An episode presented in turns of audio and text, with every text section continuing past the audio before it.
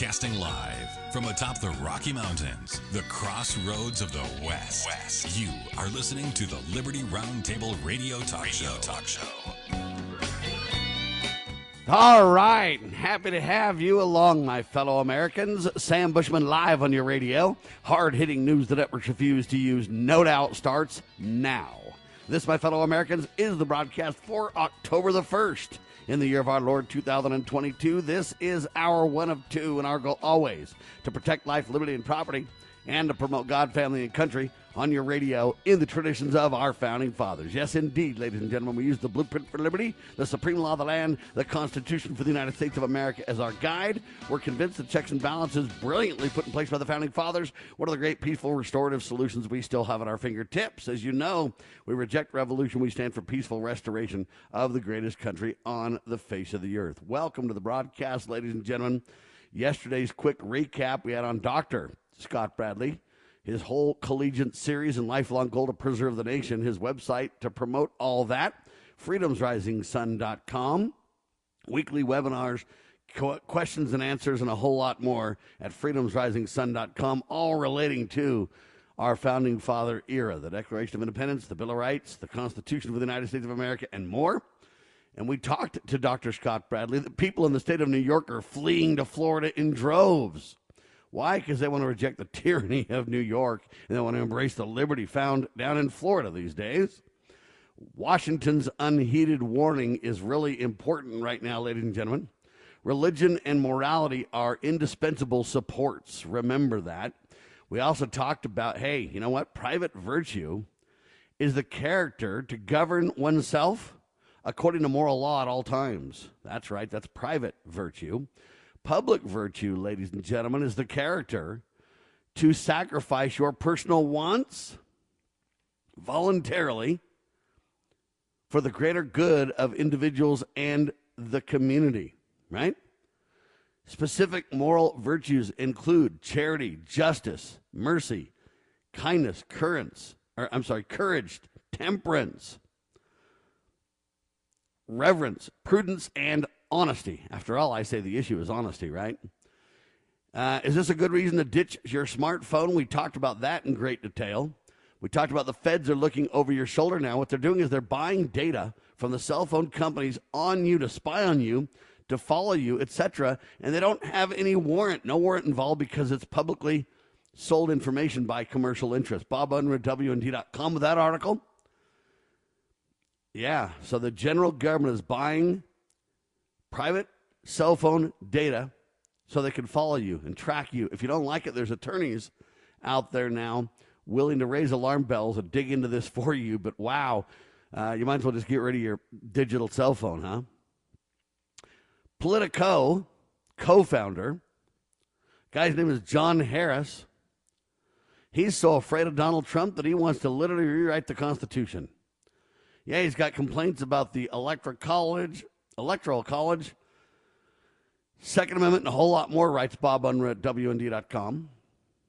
Making needed changes, he said, would include altering or abolishing the Electoral College, term limits for the Supreme Court, limiting pardons, and taking care of the infuriating language of the Second Amendment. Uh, then I say this thank God, because he said the Constitution, however, prevents the changes he wants. Sadly, ladies and gentlemen, he predicts a constitutional showdown. Virtually, he says a civil war is coming. Shame on him. We pray for peace, sir. We talked about a man for all seasons incredible movie. In that quote, the educated say this I give the, dem- the devil the benefit of law for my own safety, sir. That was hour one with Dr. Scott Bradley. Hour two, we had a guy by the name of Don Essery on radio with us. And uh, he's also known as Pepe Deluxe. That's his nickname. Um, TruthSocial.com is Trump's website. That's where Don and crew hang out. Uh, they do a great job, and they're considered we the media, him and his group and they have all kinds of different sayings and their own language and all kinds of stuff. But they really dig. They're uh, c- citizen investigative journalists. They do a phenomenal job. And uh, Truth Social, by the way, is considered America's big, big tent social media platform that encourages open, free, and honest global conversation without discrimination on the basis of political ideology. Boy, do we need more of that. Anyway, Don was fun to talk to, and we talked about the United Nations and how whacked out they are. They are literally trying to shut down all free speech. UN's newest weapon of war is horrifying. They want to attack free speech. We played a soundbite from this whacked out minister of New Zealand speaking in the United States at the United Nations, literally saying, hey, we need to shut down free speech big time. We have the tools to do it. We just need the will to get it done. Shame on her. What's her name? Uh, Jacinda? Uh, she's a whacked out lady, I'm telling you right now. She's declared her government to be the citizens' only source of truth on vaccinations. She described online speech that conflicts with the government's narrative is weaponized speech. Wow. She says people who speak and think for themselves are a danger to the new normal. Wow. Then whacked out Biden as a national security concern, ladies and gentlemen. He stood up on the stage and he forgot about uh, this uh, internet, uh, I'm sorry, this rep from uh, Indiana, I guess. Her name was Jackie, and she passed away in a car accident last year. And uh, so I guess Joe Biden was searching the crowd for her, calling her name, and people were freaking out because she's dead. What a what a shame that was. Then we talked about Sidney Powell. Sadly, she lost a huge court case. I guess Trump appointed Judge Carl Nichols in Washington shut Sidney Powell down against Dominion voting systems. However, they said Dominion could continue suing Sidney Powell for 1.3 billion. That's right, with a B dollars. It's nuts on parade. That's what you get from a Trump appointee, I guess, huh? Earlier this year, believe it or not, that same judge dismissed a lawsuit against My Pillow CEO Mike Lindell. So there you have all that. And sorry for the long recap, but man, there was a lot of news covered yesterday. Without further ado, we'll head to our current co host of the day, if you will, Chris Carlson. Welcome back to Liberty Roundtable Live, sir. Thank you, Sam. Without God, we cannot win. With God, we cannot lose. The battle for freedom is the Lord's, but we need to be engaged in the fight. Lieutenant Carlson reporting for duty, sir. All right, my friend, we've got a lot of news to cover, a lot of different topics to transition to and from as we go. You've got a quote from the scriptures to kick it all off, though, right? Yes, sir. But if it be of God, ye cannot overthrow it, lest haply ye be found even to fight against God. And let's be sure that we're on the right side of that equation, Sam, because uh, things are getting pretty heated in this country and in this world in general. Yes, and sadly, I predict it gets worse, sir, because the enemies of liberty uh, have seemed to gone demon crazy, my friend. They are absolutely up in arms. Whenever we get any gain that protects life, liberty, or property, anytime we talk about God, family, and country, they absolutely come unhinged. And we're seeing it literally daily, hourly now. Uh, and the proof is in the pudding, ladies and gentlemen. The FBI has gone psychotic and they have now uh, raided the home. This happened uh, a couple of weeks ago of Catholic pro-life speaker uh, with guns. This guy's name is Mark, and the story is very interesting. I've got a Tucker Carlson interview. We'll play next segment on this, but set it up first, Chris. Yeah, so the like you said, the the headlines read FBI raids home of Catholic pro-life speaker and author with guns drawn as his terrified kids watched, according to LifeSiteNews.com. And um, it was also reported yesterday in Joel Skousen's World Affairs Brief, and we're going to talk a little bit about some of his comments on it. But yeah, so basically what happened, um, I'll give you the, the account uh, as I read it in LifeSite News and in the World Affairs Brief. Uh, on several occasions last year, Mark Houck, who is a, a father of a family of seven, and I look, looked at a picture of his family, and it brought me back to my uh, my days, uh, you know, earlier in America, where you saw more of these families. It was just this beautifully dressed Catholic, uh, Christian-based family, uh, very nicely dressed, uh, obviously very uh, well taught, uh, well um, well groomed family and it was kind of a throwback to what I remember life being like when I was a kid. Anyway, so he is a pro life activist. He travels two miles south of his home to uh, Philadelphia, Pennsylvania, and he is a pro life advocate in front of an abortion clinic down there. But he does take his eldest son, who was 12 years old at the time, and this was just a few months back. And for weeks and weeks, uh, they would go down there, and a, a pro-abortion protester would confront the young boy, not the father, but the 12-year-old boy, Sam, saying crude, inappropriate, and disgusting things that are too vulgar to convey. Repeatedly, Mark would tell this pro-abortion man that he did not have permission to speak to his son, and to please refrain from doing so. But this guy just kept doing it, and I know exactly what what this guy was doing. And unfortunately, at, at a point, Mark Houck, the father, in uh, response to his fatherly instinct, Sam, he he he got tired of this man doing it. He wouldn't respond to his, his pleadings to stop, and he shoved him. He shoved him twice. Now, as innocent and as justifiable as that may sound, in the eyes of the law, that is a, a crime. I guess it's called assault and battery. So the man took him to court but it was thrown out because it, it was justifiable. We'll continue. And it was thrown out because the, the son was not the aggressor. It turns out this pro-death gentleman was violent and the aggressor, so it got tossed out of court, which you would think would be great news, right? Until the federal government got involved. Details continue in seconds on your radio. Okay, girls, about finished with your lesson on money? Daddy, what is a buy sell spread for gold coins? Well, when you sell a gold coin to a coin shop that's worth, say, $1,200, you don't actually get $1,200. But don't worry, we're members of UPMA now, so we don't have to worry about that. Daddy, what if somebody steals our gold? We don't have any gold at the house. It's stored safely in the UPMA vault, securely and insured. But the S&P 500 outperformed gold. Daddy, gold is a bad investment. Some people do think of it that way, but actually, gold is money. And as members of the United Precious Metals Association, we can use our gold at any store just like a credit card. Or I can ask them to drop it right into mommy and daddy's bank account because we're a UPMA member family.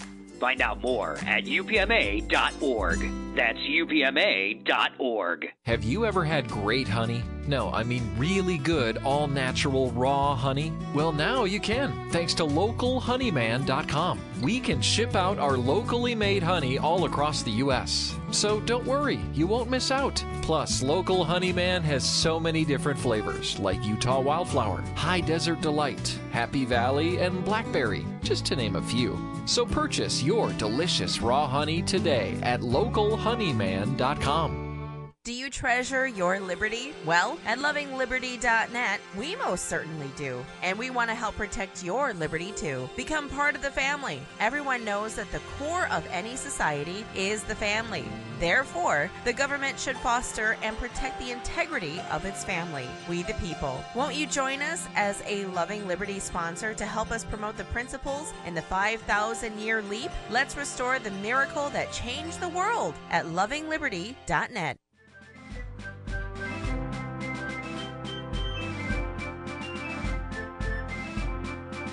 promoting God, family, and country.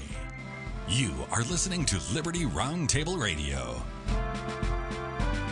So, this pro death thug at an abortion clinic was attacking Mark Houck's son and literally saying uh, evil things that happened time after time after time. Finally, Mark got sick of it, pushed the guy, said, Hey, knock it off. You don't have permission to talk to my son.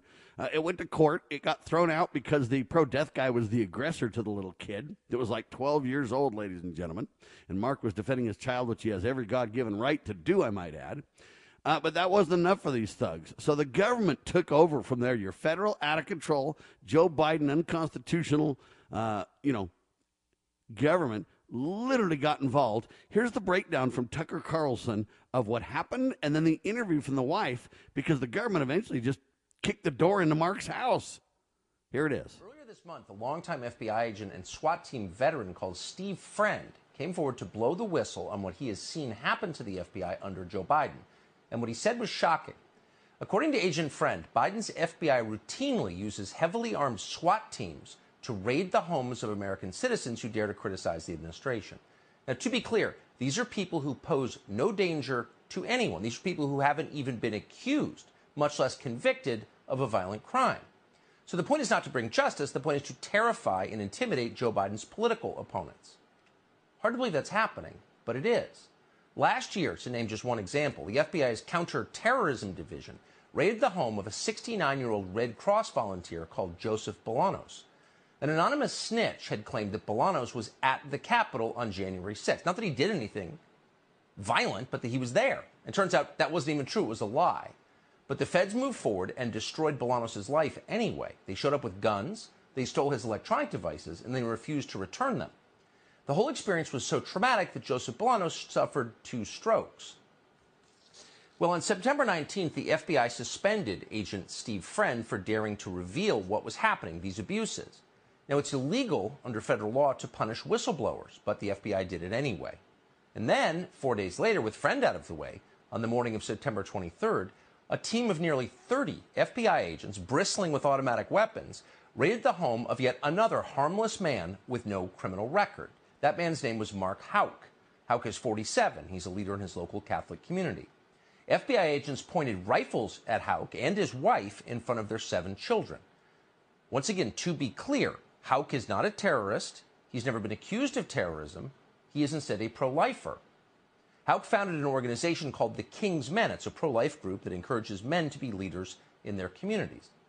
Now, to give you a sense of who Houck is, we want to play this for you. Here he is describing the experience he had earlier this year praying outside an abortion clinic with his son. A woman came out who had an abortion, and um, we offered her some post abortion healing. And um, well, we just said we'll pray for you. And as we were praying, um, the sorrowful mysteries, I brought my son over. I said, "Come on, let's kneel down. We're, we're going to do this, and we're going to leave." She she she got into it. She she started attacking us personally while we were praying the sorrowful mysteries. I said, "Son, this is what the Lord's talking about when He said they they hated me, they're going to hate you.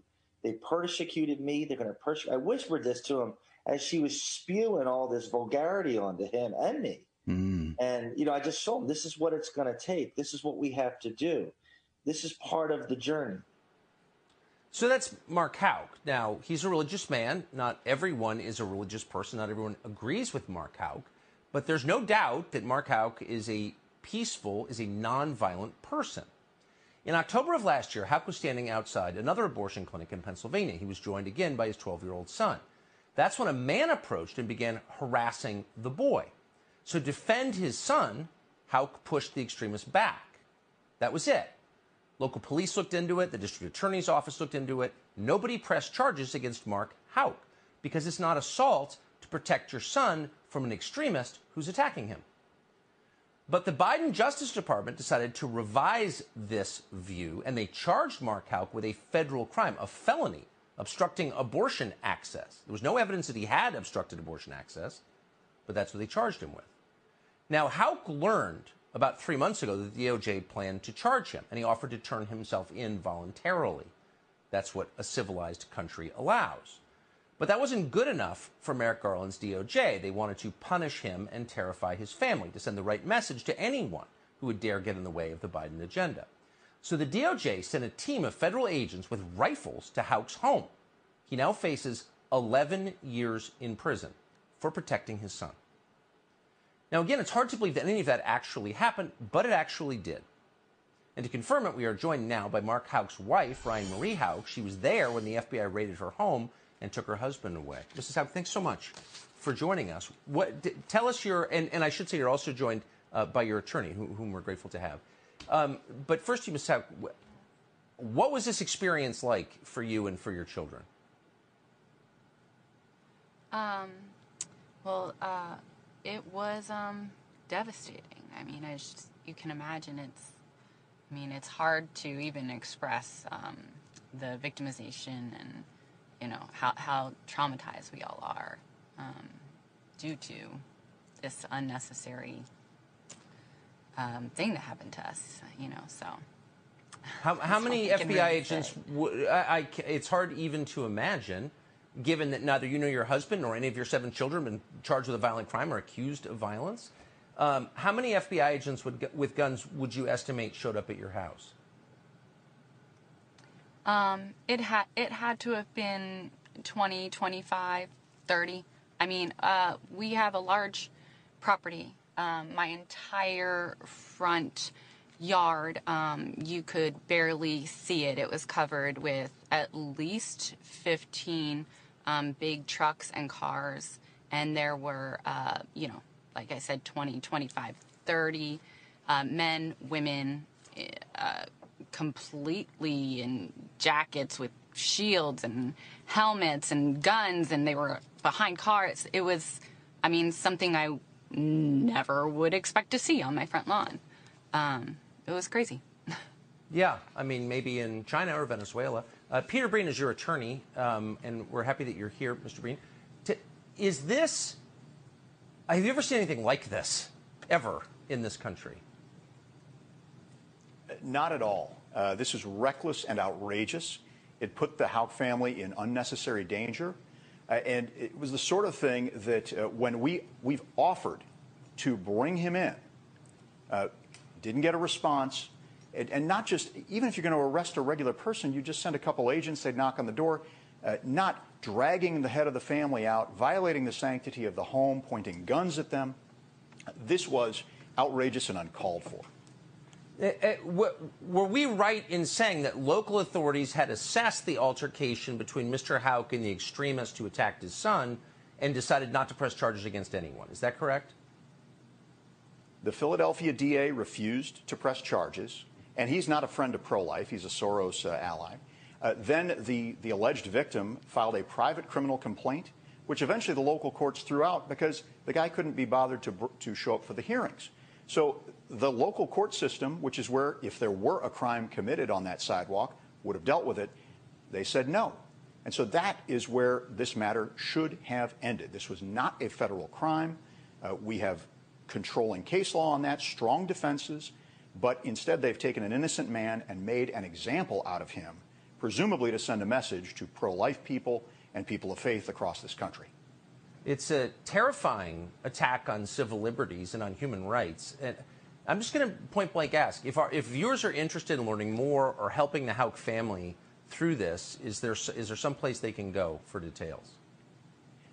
Well, we've set up a site, Defend Life Today, defendlifetoday.com. Uh, we have uh, we've got our whole Thomas More legal team on this because we, if we can push back against the Department of Justice here, we can get them to stop, not do this again to someone else. We've also hired the best criminal defense attorney in Philadelphia, one of the best in the country, to help us with this matter. And uh, you know that's that, costs money, but we are going to make the commitment that we are going to take this all the way to succeed and hopefully prevail in the end, which we are confident of. It's so horrifying that I really have to hope people are punished for real for this. And finally, Mrs. Mrs. How are your children doing? I have to ask. Uh, you know, it's it's hard to tell. The older ones, you, we can talk, we can cry.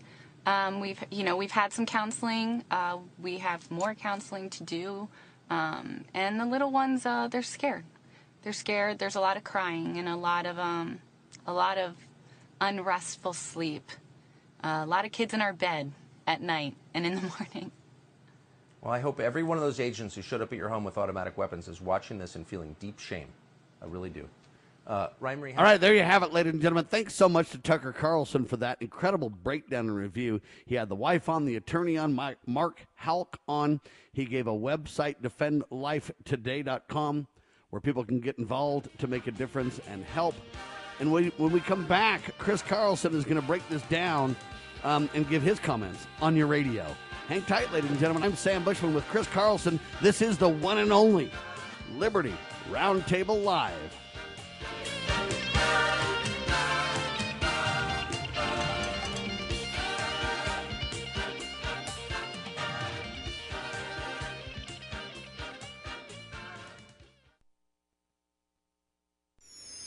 Pursuing liberty, using the Constitution as our guide. You're listening to Liberty News Radio.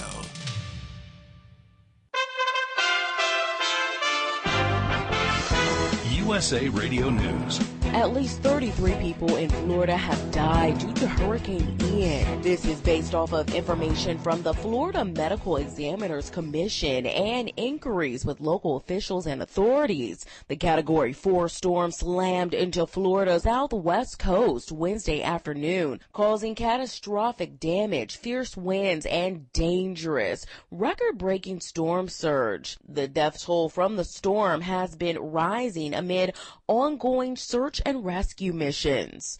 Governor Ron DeSantis. Uh, there have been more than 700 confirmed rescues, and there's likely uh, many more than that. Governor Ron DeSantis knows that some people in Florida right now are without cell service, but he did give out a web address for those who'd like to contact their loved ones. Missing.fl.gov. Missing.fl.gov. From the Gulf Coast Radio News Bureau, I'm Tony Maruso. The U.S. Center for Disease Control and Prevention issued a new warning to healthcare providers about severe illnesses in people with monkeypox. The alert comes as Ohio reported that an individual with monkeypox has died. This is the third known death of a patient with monkeypox in the United States. The CDC says people who were exposed to monkeypox through sexual contact should get tested for HIV or other sexually transmitted disease. President Joe Biden is responding after the Russian President Vladimir Putin had signed decrees annexing four regions into the Russian Federation. Biden promised that the U.S., along with its allies and partners, would not let any support for Putin's land grab go unpunished. This is USA Radio News. You know, it's true. Difficult times have a way of focusing us. We have to think about what matters most when it comes to our spending, our health care. No doubt. This is why so many people are joining Medi-Share right now. Medi-Share is a trusted way to save up to 50% on your monthly healthcare costs. More than 400,000 people have already made the switch. It's pretty obvious why, too, especially now during this challenging season with healthcare costs and out-of-pocket expenses going up. Medi-Share can save you a lot of money. The typical family saves $500 a month. And Medi-Share is a Christian healthcare sharing ministry that's worked beautifully for 29 years. There are different options to choose from to fit your budget. I'll give you the number here in a second. And if you call, you can get a price within two minutes. Maybe now is the perfect time to make the switch and start saving. Here you go. Call 833-34-BIBLE. That's 833-34-BIBLE. 833-34-BIBLE.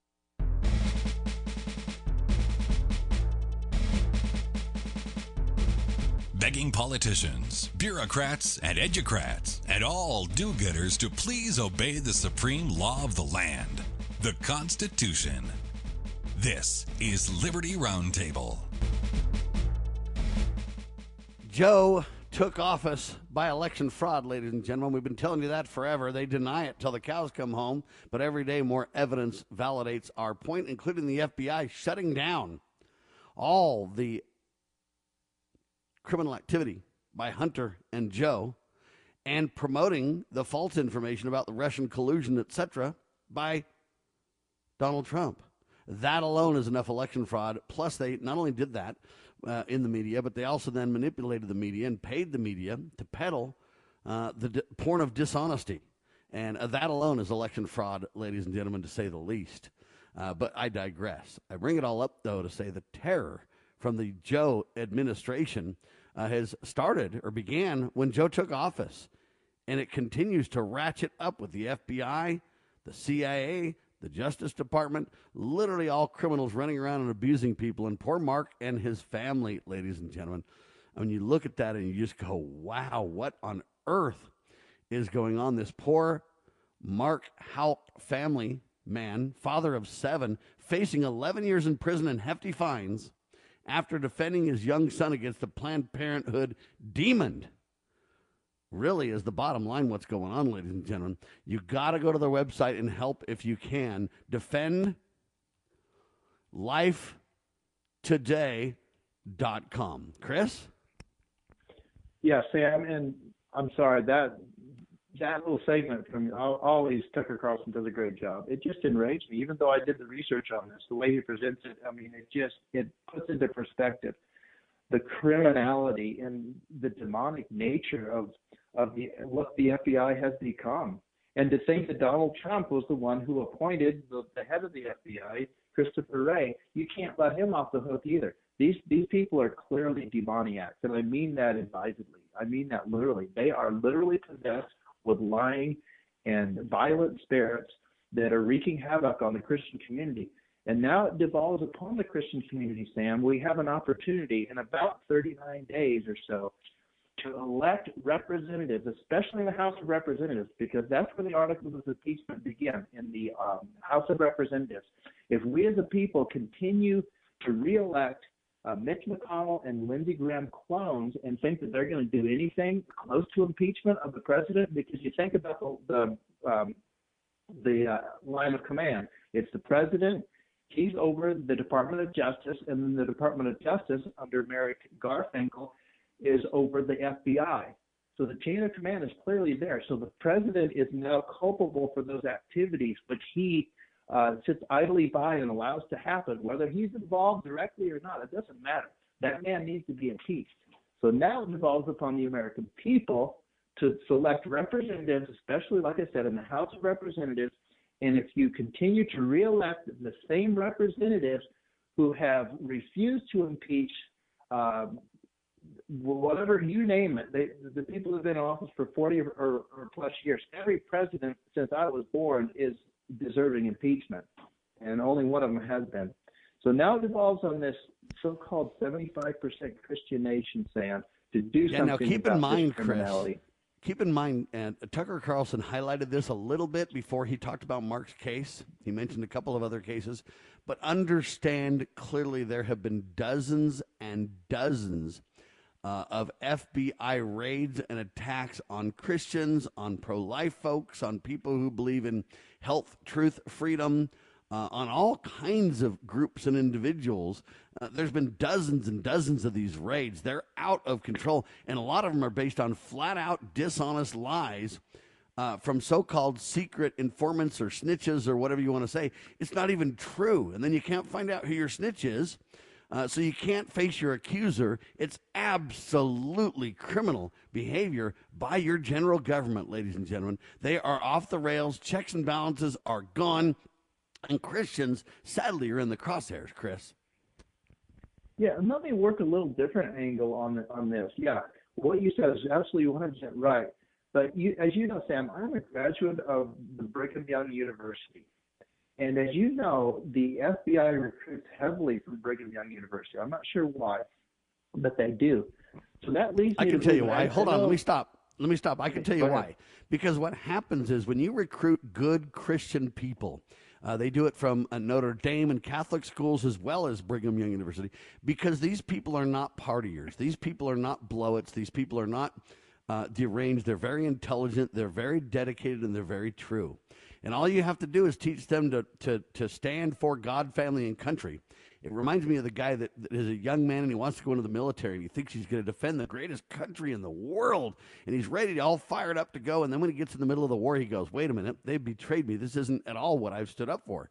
Um, these young college kids that are brilliant and great, honest, good, hardworking, smart individuals, they get indoctrinated into the programs of the FBI and they don't have any idea because remember when you talk about the military or FBI or some of these places, CIA, everything is compartmentalized, and so a lot of these smart young people mean well and go there with the greatest intentions in their hearts and in their minds, but they're only given a dribble of the truth of what's really going on, and they're getting these indoctrination stories about the justification or needs for certain behavior or certain actions uh, and these these youngsters that are in college don't have any idea that it's as corrupt as all get out at the top. They think they're on the Lord's errand. They think they're on the greatest country on the face of the earth errand. They think they're battling for the sacred cause of liberty when they're being betrayed by their handlers. They're being betrayed by their snitches. They're being betrayed by the brass at the top who has a completely different agenda than the indoctrination that they've been given in their siloed scenario.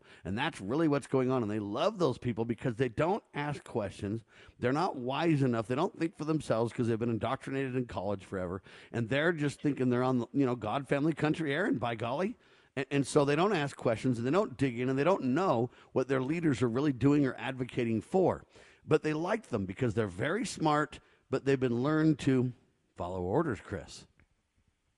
That's true. As you said, they are compartmentalized, but that doesn't um, that doesn't uh, excuse them from the responsibility as insiders. And they read the news just as well as we do, Sam. They know what's going on uh, within the FBI, and they and they work there. Additionally, they are in a unique position, Sam, and I know a lot of them are my co-religionists, members of the Church of Jesus Christ of Latter-day Saints, if they're being recruited for Brigham Young University, because the majority of students there are from the Church of Jesus Christ of Latter-day Saints.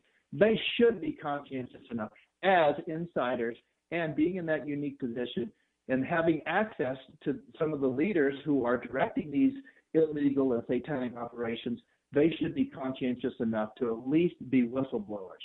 And I'm calling on them, if anybody uh, in, in a position in the FBI to become a whistleblower, you need to stand up and you need to represent uh, God and Jesus Christ in opposing these evil, demonic operations against good Christian people, the foundation of this country because you're spot on, Chris. Except for you know Tucker Carlson highlighted what happens when you whistleblow. You get absolutely slaughtered and attacked and sued and belittled and ridiculed and mocked and persecuted uh, for being a whistleblower. And, and Tucker Carlson highlighted an example of that in his narrative as well. So it's very tough for these people. I get that they should stand up, and I agree. But I'm telling you that it's that it's a lot more complicated and more difficult for folks than we think because the evil, the top brass, is so evil, because it's so pervasive, because it's so ubiquitous, Chris. Yep. Well, it reminds me of a scripture that I was going to read at some point, Acts 5:41.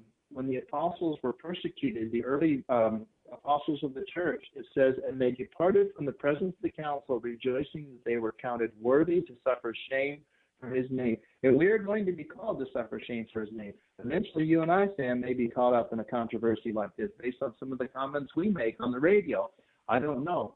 Either way, I'm prepared to suffer shame for his name and be imprisoned or whatever. I might have my life taken from me as a result of making a, a solid moral Christian stand on issues like these. But uh, I mean, it, it should demonstrate to you that you're on the right track. Well, there's no question these people demoniacs, ladies and gentlemen. They are absolutely out of control. And the only way for it to be stopped is, again, as I mentioned in yesterday's broadcast, we need religion and morality to be the two great supports. We need people who will have virtue and fidelity in their public and their private life. And then we need good, honest, and wise servants. It's not enough to be a good guy. You got to be honest and wise. It's not enough to be honest. You got to be good and wise. It's not enough to be wise. You got to be good and honest as well. Folks, the message seems to be that we have to tolerate everyone's values, in fact, promote and back everyone's values, except for those of the God fearing Christians. And that's what they boiled us down to in America today.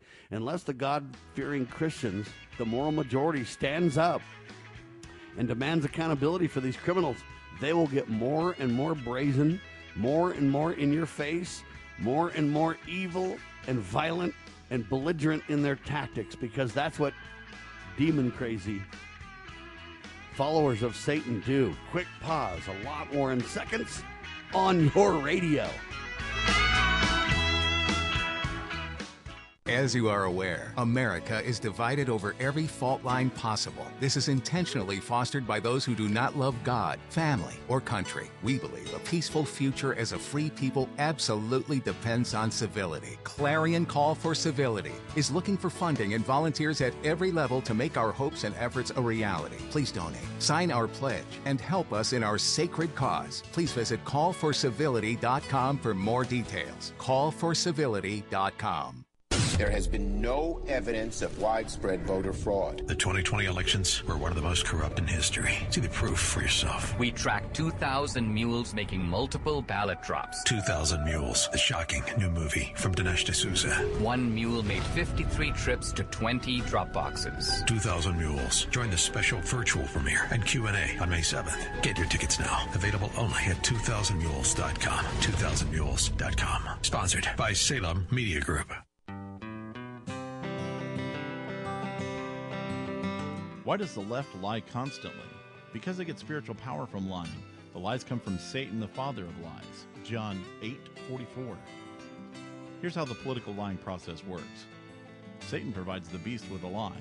Then the more they use the lie, the more spiritual power they get. Look, the media is a lie multiplier, and this multiplication gives more evil spiritual power to the beast, and that can overwhelm and even deceive the body of Christ, especially when the body is being disobedient to the head. The churches today are incorporated, so they're subordinate to human government.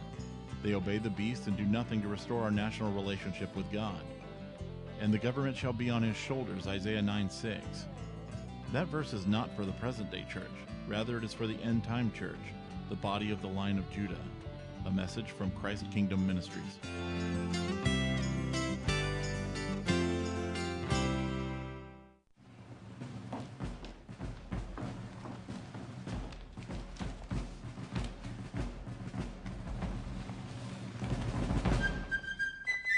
With news the networks refuse to use.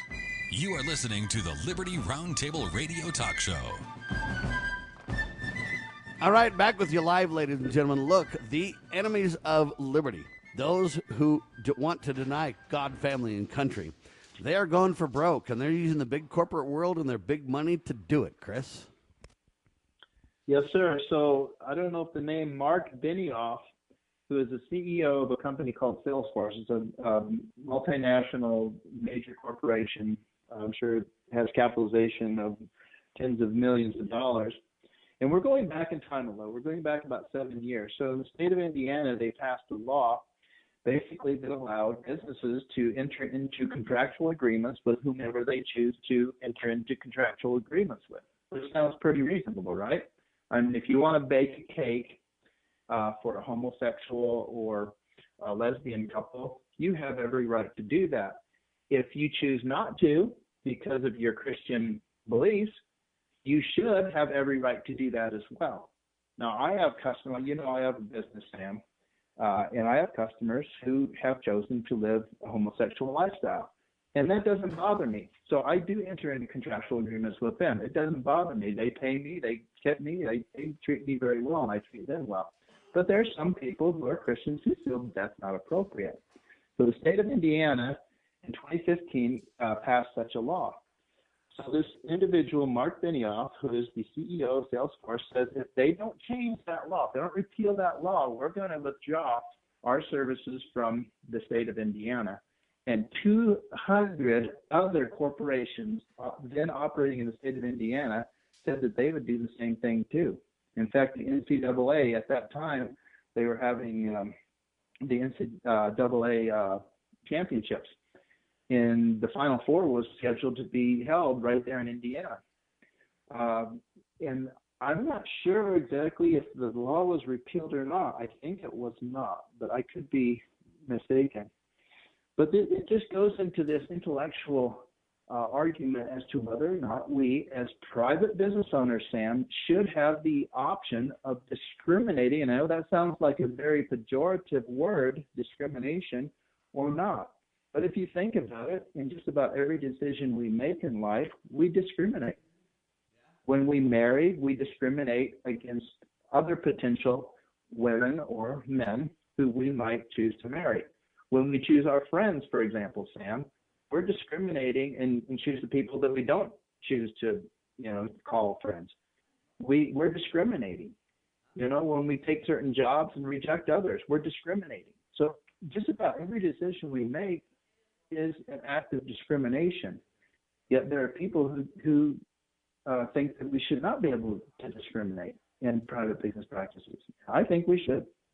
I think the founding fathers, as a matter of fact, should have included that as one of uh, the bills uh, in, in, the Bill of Rights. And Bill Skousen feels the same way. But I find it ironic, and if, if you don't mind me pointing this out, so here, yeah. Before uh, you go on though, on the Bill of Rights, though, I want to be very careful when we talk about the Bill of Rights. You know, everybody wants to amend things, everybody wants to change things, and I get their point. I don't disagree with a lot of what they're saying, but understand, we've got the best we're going to get until the Savior comes. When it comes to the Bill of Rights, when it comes to uh, the Constitution, when it comes to the Declaration of Independence, we have got the best we're going to get until the Savior comes. And even though I realize there's some inadequacies to some degree, uh, I have some misgivings, like a lot of the Bill of Rights the founders wanted to put in uh, got rejected. There's a lot of the um, amendments now that have been added that I disagree with. But the more we change it and go away from the founding father esque viewpoint, the more we think we can improve upon it, what we'll end up doing is going sideways or backwards, folks. And the reason we will is because the people of today aren't as moral and aren't as good. They're not self governed in public and private. Uh, they're not uh, a moral, a virtuous, a religious, a righteous people. And that's why we're going to go sideways or backwards the more we tamper with it. And so I like to focus on saying, look, we need to have morality in the people, religion in the people. We need to have virtue in our public and private lives. We need to realize it's about God, family, and country. We need to realize that it's self governance that's the key to the exercise. And uh, so we have a lot to live up to. What we don't need to do is just tamper with it and think we can make the guidance better. Let's work on ourselves and make ourselves better. Uh, because we're not going to improve by law or by force or by mandate or by edict or by document. It's got to be written in the fleshly tablets of our hearts. It's got to be written in our hearts and our minds. It's got to be in our actions and in our beliefs. We got to have a fundamental understanding of it uh, to our very core.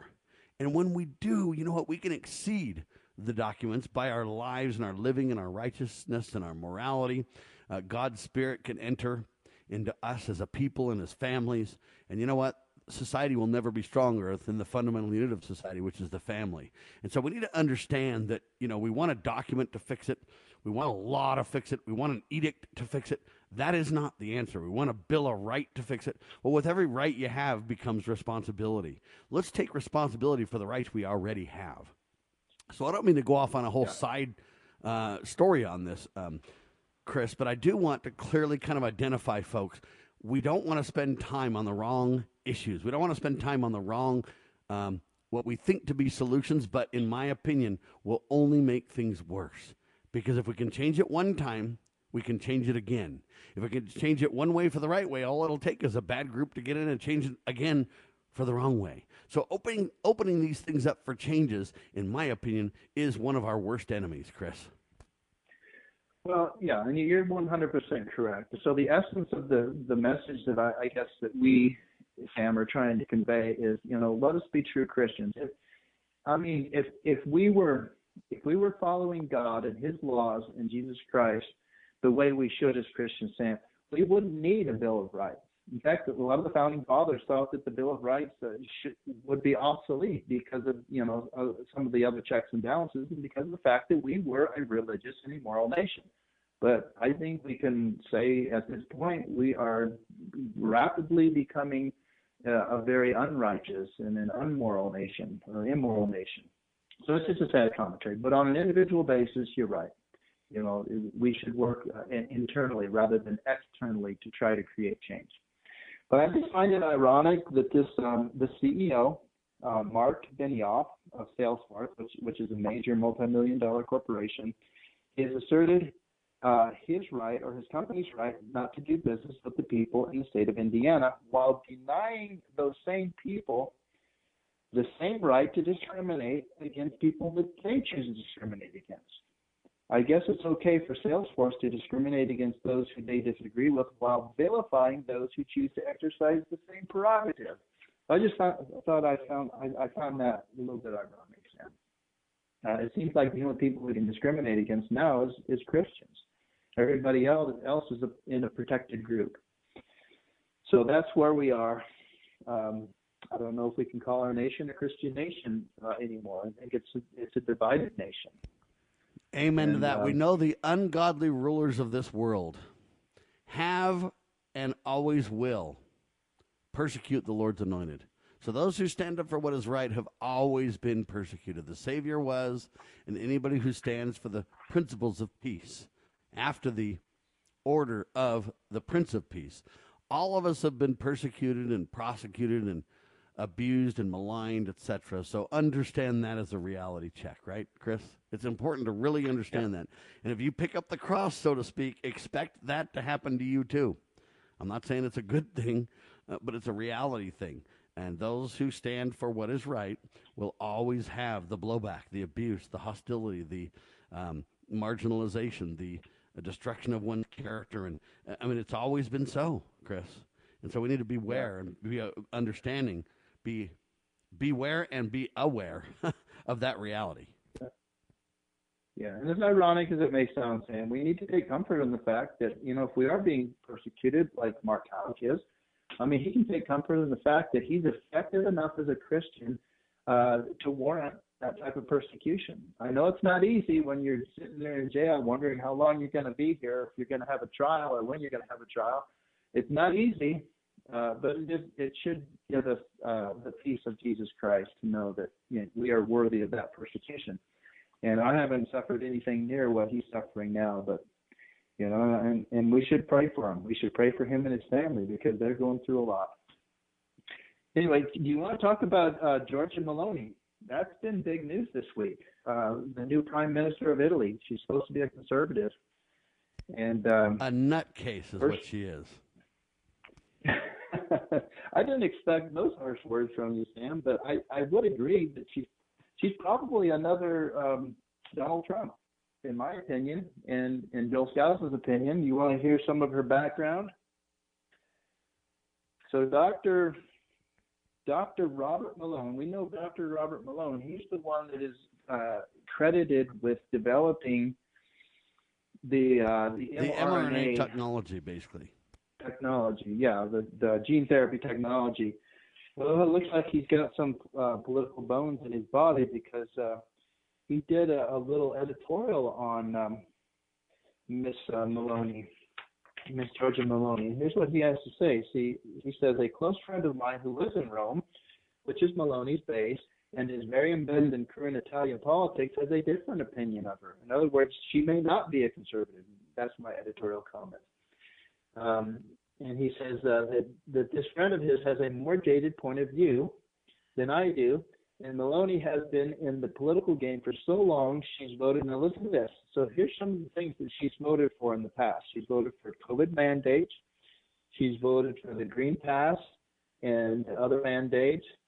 Uh, but as elections approach, she, she erased all of her tweets and posts on her apparently on her Facebook and um, Twitter account and started promoting free choice.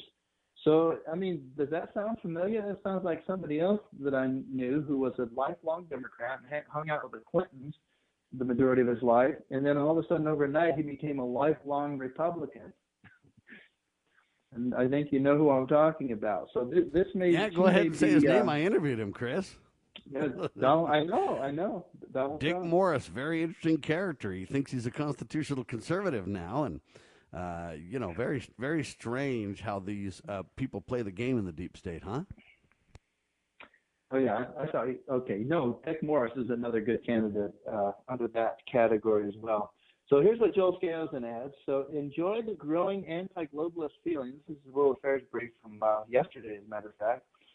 No, no, last week. No, no, yesterday. My apologies. So enjoy the growing anti-globalist feelings while they last. Um, the, the Daily Signal says the world is waking up to the globalist threat. And he goes on to say, I'm sure it is in part, but it's still far from a majority. Remember, too, that the globalists have ways of co opting the opposition as they have done for years in France and Austria. The Aspen Institute is one of the most powerful globalist leaders, leadership organizations, and she is a member of the Aspen Institute. So that's the point that he was making. Anyway. All right, ladies and gentlemen, hour one in the can, hour two coming up, man. We're going to talk about vaccines a whole lot more because, man, this stuff is riveting. Uh, Robert Malone certainly standing up for liberty, but there's some interesting interviews and some interesting publications that we want to dig into and make sure you're aware of. The truth shall set us free, ladies and gentlemen. I'm Sam Bushman, and for myself and Chris Carlson, we declare we the people, along with the grace of the Almighty, we can and will restore our grand old republic. You got to get involved, make it a great day, and choose the right, though. LibertyRoundtable.com, lovingliberty.net, share the love, tell your neighbor. And we declare this nation shall endure. God save the Republic of the United States of America.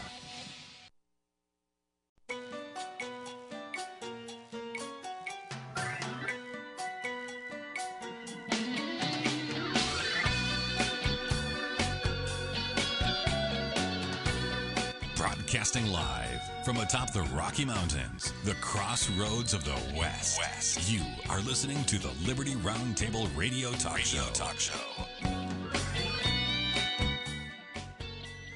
All right, happy to have you along, my fellow Americans. Sam Bushman live on your radio. Hard hitting news the network refuse to use always on tap when we're live. This is the broadcast for October the 1st in the year of our Lord 2022, and this is our two of two, and we're always promoting God, family, and country, protecting life, liberty, and property. This is two hours with Chris Carlson. Ladies and gentlemen, wow, have we got a lot going on in the news, that's for sure. Ladies and gentlemen, Senator Josh Hawley of Missouri wrote an open letter to Attorney General Merrick Garland asking why the Biden administration is arresting Catholic Christians, right? And treating them like terrorists, complete with SWAT style tactics, while letting actual terrorists who are involved in bombings and everything else go. No repercussions whatsoever, no accountability. Why? Josh Hawley asks. Well, America's going to answer, Josh. Senators, you guys are out in the weeds with nothing more than letters at this time. You need to impeach these people. You need to prosecute these people. And if we don't have the checks and balances in America to get this done, we're in serious trouble. But this really highlights what Biden and his administration are doing, Chris. Yeah, you know, I find it interesting that there's always senators who call out presidents because if it were members of the House of Representatives, then the next logical question would be, then why aren't you entering articles of, of impeachment? Because senators can say, well, we can't do that in the Senate. We can only try it, the the you know the, the impeachment hearings.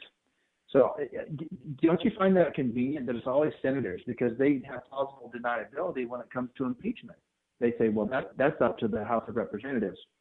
Anyway, that's just a sideline.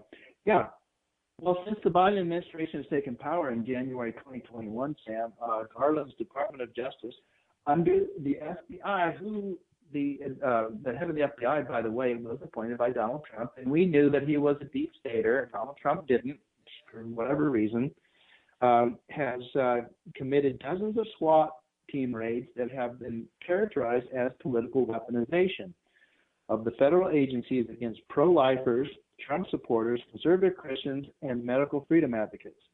And I want to contrast this, Sam, uh, to what happened in 2020 when left wing rioters caused enormous damage in cities across the nation. And the vandals who have attacked dozens of pro life centers this year with little or no legal.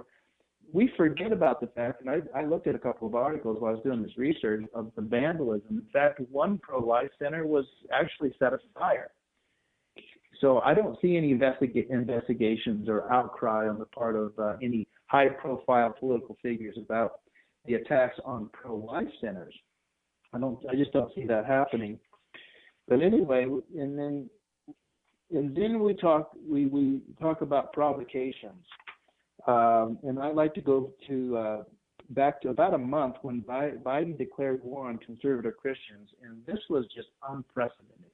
And I know you covered it extensively since, but I think we should uh, uh, revisit some of the uh, things that he said during that speech where he had the red lighting in the background and he had the military uh, background with the yeah, Marines it was creepy, ladies and gentlemen, and looked like a, a a dictator, third world dictator, more than a constitutional republic's president, ladies and gentlemen. This is what I mean by he's, um, in my opinion, illegally taken power due to election and vote fraud. Uh, they say I claim with that without evidence, but they lie. Uh, but you know, you look at that speech and you go, "Whoa, what have we evolved into?" But he made some very bold, clear, hostile statements uh, in that speech. On one hand, he supposedly took office saying, "I'm the uniter. Let's all unite together and, and, and take on this, you know, the troubles that we face as Americans." But he's now proved himself with this speech as the great divider. Uh, and he did so very hostilely against anybody who doesn't agree with him, is really what it amounts to, Chris. Yep, and I'm going to go ahead and revisit some of those uh, bold statements that you referred to there, Sam. You said Donald Trump and the MAGA Republicans, and then I inserted uh, MAGA uh, Republicans as code word for Christians, Sam. I mean, can you deny that? I mean, it's basically a veiled uh, attack on Christians. I mean, it's code word. Anyway, he goes on to say uh, Donald Trump and the MAGA Republicans represent an extremist threat, an extremism that threatens the very foundation of our republic. Uh, and I would actually, ironically, Sam, I'm, I'm going to agree with them because they are not based on constitutional principles. They are not based on uh, sound Christian religious principles. They're based more on personality and emotion. So, in its a strange uh, sense, I guess I agree with him on that. He goes on to say, MAGA Republicans do not respect the Constitution. And this is classic uh, projection. I mean, listen to this projection. He goes on to say they do not believe in the rule of law. Well, neither do the Democrats, because I do agree the Republicans don't don't believe in the rule of law. They do not recognize the will of the people. Um, yes and no. I mean, obviously, we tolerate, we get the government for the most part that we tolerate absent voter fraud, and I know there was massive voter fraud. But I really, Sam, I don't think that we would be in much a much better condition in this country had Donald Trump been elected as president or been recognized as the duly elected president, which I believe he was. Uh, I think we'd be a little better off. We'd probably be energy independent. Uh, but as far as the morality of this country is concerned, I don't think Donald Trump really contributed hardly anything to the morality of this country. Anyway, uh, getting back on on the uh, speech that Joe Biden gave a month ago. Well, and a lot of the big reason that things would not be much better under Donald Trump is because what would happen if Donald Trump would have got elected? Uh, these liberals and these, um, you know, communists and uh, socialists and whatever you want to call these terrorists, um, they would have literally created a civil war, and that's what they're claiming now. If the Republicans win, you literally have uh, a lot of the Democrats saying right now, "Look, we'll we'll, we'll literally go violent. We'll literally commit a civil war." We'll, I mean, even Liz Cheney, supposedly a Republican, says, hey, if Donald becomes the nominee in 2024 and if the Republicans take over in 2022, she's literally going to double down and campaign for the Democrats.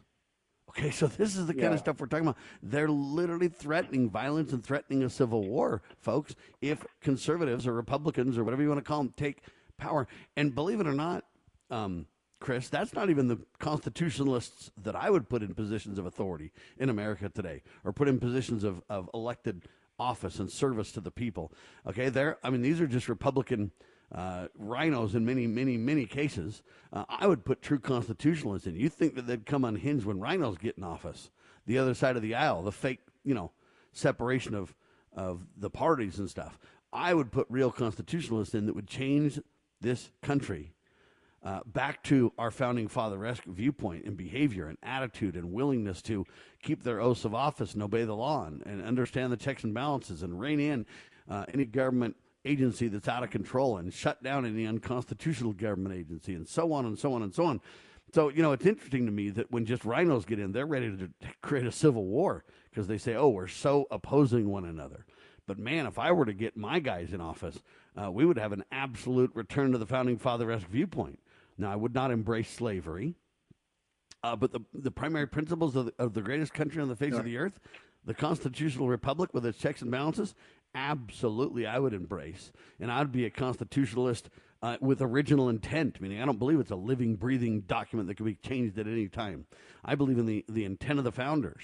And I believe we should carry out the constitutional fidelity that we owe to our founders, uh, a legacy to, and a, and a, carry forward of. I would basically um, carry that out with uh, original intent and I'd have fidelity to that. So they think that they've, um, uh, you know, got a battle on their hands with uh, RINOs. Just imagine what they'd have with guys like me, Chris. But they're really threatening civil war over this, even. But I think if if we did return to constitutional, and we're so far removed from it today, we're so far not only removed from constitutional principles, Sam, from Christian principles. And, and I hate to say that, even among my co religionists in the Church of Jesus Christ of Latter day Saints, I see so many deviations from what we used to believe just 25, 30 years ago when I was younger. That I, I don't think, I think the majority of Americans would reject constitutional government, even if it was handed to them on a silver platter. But anyway, that's I, I digress. Um, I agree. No, that Yeah, and the well primary taken. reason for that, though, Chris, is because we've allowed them to be indoctrinated and propagandized in the government schools, the 10th plank of the Communist Manifesto, uh, for literally way too long, my friend. And if you have that happen generation after generation, are we surprised we've lost the understanding of? Uh, the appreciation for our founders and what they've suffered and what they gave up and what they sacrificed and everything else. Hey, people are not in connection with those things because they haven't been taught. They don't know. And you cannot be saved any faster than you have knowledge. Okay, if you expect to be ignorant and free, you expect what never was and never will be. And so we've simply lost this great treasure of knowledge, this great understanding that the founding fathers brought forward on our behalf with great sacrifice. We've lost that understanding through educational indoctrination and propaganda, and that's why we find ourselves in this position. Yeah, and I'll give you a case in point, and this involves uh, the leadership of my own church. Uh, I have a quote from a general authority, and what a general authority in the Church of Jesus Christ of Latter-day Saints is, is basically one of the, the, the main leaders who gives talks on a regular basis to instruct the membership of the church on on principles that we should be abiding by. I have a quote from him, and he just recently died like seven years ago. His name is uh, Boyd K. Packer. And in the quote, he says, If you are ever destitute of food, clothing, and shelter, you first go to your family. Secondly, um, no, you you first yes, you first go to your family. Secondly, you go to your church, but you never resort to government handouts. Today, you will never hear a statement like that in the Church of Jesus Christ of Latter-day Saints, unfortunately.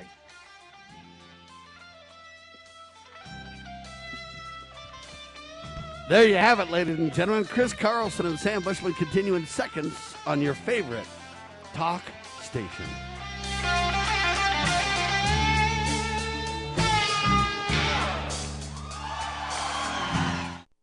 Why don't we say to the government writ large that they have to spend a little bit less? Anybody ever had less money this year than you had last? Anybody ever having a 1% pay cut? You deal with it. That's what government needs a 1% pay cut. If you take a 1% pay cut across the board, you have more than enough money to actually pay for the disaster relief. But nobody's going to do that because they're fiscally irresponsible. Who are they? Republicans. Who are they? Democrats. Who are they? Virtually the whole body is careless and reckless with your money. So the money will not be offset by cuts anywhere. The money will be added to the debt, and there will be a day of reckoning. What's the day of reckoning? The day of reckoning may well be the collapse of the stock market. The day of reckoning may be the collapse of the dollar. When it comes, I can't tell you exactly, but I can tell you it has happened repeatedly in history when countries ruin their currency. Why does the left lie constantly? Because they get spiritual power from lying. The lies come from Satan, the father of lies. John 8:44. Here's how the political lying process works. Satan provides the beast with a lie. Then the more they use the lie, the more spiritual power they get. Look, the media is a lie multiplier, and this multiplication gives more evil spiritual power to the beast, and that can overwhelm and even deceive the body of Christ, especially when the body is being disobedient to the head. The churches today are incorporated, so they're subordinate to human government. They obey the beast and do nothing to restore our national relationship with God. And the government shall be on his shoulders, Isaiah 9 6. That verse is not for the present day church, rather, it is for the end time church, the body of the line of Judah. A message from Christ Kingdom Ministries.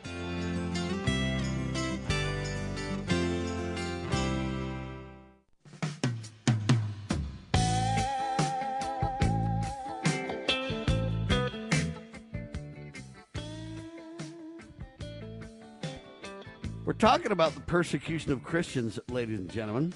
We're talking about what Joe Biden has done to our country. And you know, WND.com has an interesting uh, statement at the end of a lot of their news articles. They basically say, How can we, ladies and gentlemen, have had such a wonderful country with the rule of law, with morality and religion, with uh, a good, um, virtuous people? And how could we have in a short period of time fallen so fast, turned away from what made America great, jettisoned all the principles uh, that our founders sacrificed so much for. And I don't have the wording in front of me that they use for this, but they're basically highlighting what on earth happened. Uh, and it's a fair question to explore and to discuss, Chris, because in a simple way, you can say, well, we're not moral anymore. We've turned our backs on God. And that's all true. But how did this happen so quickly? And I would submit to the WND.com people, it didn't happen so quickly. It's happened over the last several generations. Okay, the reason that it feels like it happened so quickly is because it's taken a long time to dismantle the greatest country on the face of the earth. It's taken a long time for the immorality to surface. Um, look, when they were killing babies wholesale in America, and they killed up to 60 million of them uh, since 1973 when Roe versus Wade kind of went down for 50 years almost or whatever, they've been destroying and murdering the most innocent among us. While that was happening, you know, Satan was pleased because we just catered to it and kowtowed to it and didn't put up a fight. Now that there's a fight on their hands, though, you're seeing their true colors. It isn't that it's yeah. instant, that it happened in a short period of time. It's that we let them have their way with us. Look at the drugs of the 60s and the immorality of the free love of the 60s and everything. We've allowed this stuff to go on without a challenge, and so it hasn't seemed like it's been any battle lines. But as we moved left and as we've simply left uh, uh, all things that we hold dear on the cutting floor, now when a few of us are starting to go, wait a minute, hold on, and when we start to see a few sea changes in our direction, then the demons come out because they're like, wait a minute, we're not going to give an inch. Well, we've been giving miles over decades and generations. And so this isn't a recent phenomenon. This is just, it's all coming to a head now, Chris. That would be my uh, response to them on, on this point. And their questions are good ones. But I think the answer is, is, is in what I'm saying. It hasn't happened overnight, folks at all. It's just coming to an ugly head and people are starting to see it. They used to do these evil things in secret. Now it's in your face, right? And so that's kind of the difference is Americans are starting to realize they're waking up to the sense of their awful state, so to speak, Chris. Yeah, and as you mentioned, it started in the late 60s, this free love movement. I, I think that had a lot to do with it, if not the majority of our problems today stem from that era where we we decided as a, a Christian nation that it was okay to have sexual relations with those to whom we were not legally or lawfully married. And I think, well, there's that scripture, of course, that where the Savior says, "If you look upon a woman to lust after you, you cannot have my spirit to be with you." And I think if you're uh, acting out on on those lustful feelings, it's even worse. I don't think we have the spirit with us generally as a nation, and and even members of of Christian sects are, are living in sin. I know members of my own extended family who, when they were younger, uh, you know, only exercise those powers within the sacred bonds of marriage. But today, they're living a free willing, uh, sexually uh, open lifestyle that they would have never dreamed because they would have been ostracized by their neighbors today, or, or you know, back then. But yeah, go. I'm sorry, I went off on that tangent, but you're right. I've never seen the Christian community in America so intimidated by our opposition either. And I think that's because we've embraced the Communist Manifesto. And there is no strength in communism. There's no strength in uh, ignoring God's laws. There's only strength in keeping those. And I think, yeah, and it's interesting with, to me. The churches even have embraced, and the the schools have embraced, and the uh, society has embraced. I mean, you have Provo, Utah, for example, one of the most conservative cities and one of the most conservative counties, Utah County, supposedly in the United States, but they literally had a gay, sexual, bisexual, transgender parade not too long ago where they literally had cross dressers on stage, you know, twerking and inv- engaged in all these sexual promiscuity and they called it a family friendly event. You had these drag queens rolling out and performing and everything else and uh, you know, anybody who spoke up spoke up against it or tried to stop it was considered the bad guy. What on earth yeah. is going on? But see, that's what we've come to. We've come to you've got to accept these behaviors as normal and you've got to embrace them, or somehow you're a bad guy, you're a terrorist, you're an enemy, you're unkind, you're a hater, you're okay. We've allowed these lies to become so ubiquitous, so pervasive in our society to where even when you stand up for what's right now, you get opposed by church leaders, you get opposed by colleges, you get opposed by communities and mayors and, um, you know, county commissions. And, uh, you know, they have it right out in the open in your face. And if you dare challenge it, you're the bad guy. You're the one. In fact, you might get arrested if you don't just sit down and shut up. See, and they've allowed this stuff to where now it's just coming out in your face. And I'm telling you right now, it's going to get way worse if we don't do something about it, Chris. Because what's next? Yeah. You got to ask that Well, question uh, for like- yourself. What is well- next if we allow them to do whatever they want to? Yeah, it, it's only a one directional street. And I'm looking to give you another case in point. I, I hate to bring up these, these bad examples because, you know, I like to be an o- optimistic and look at, you know, the future optimistically. But I'm looking, I'm literally right now, Sam, I'm looking out my window at a home of a woman who was recently divorced and who has been bragging to certain individuals within my congregation that she is now sleeping with various and sundry men on a regular basis.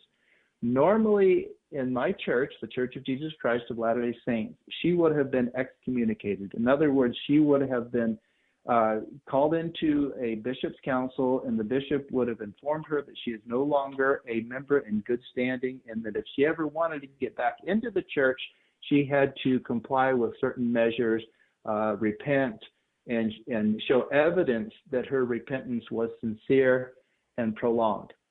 She is still a member in good standing in my congregation. She comes to church regularly. And like I said, that would 25 years ago, that would have never happened.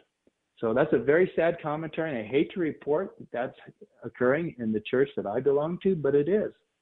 And uh, it's probably not going to get any better un- until people just stand up and put their foot down and say, listen, this is, this is not how God runs his kingdom.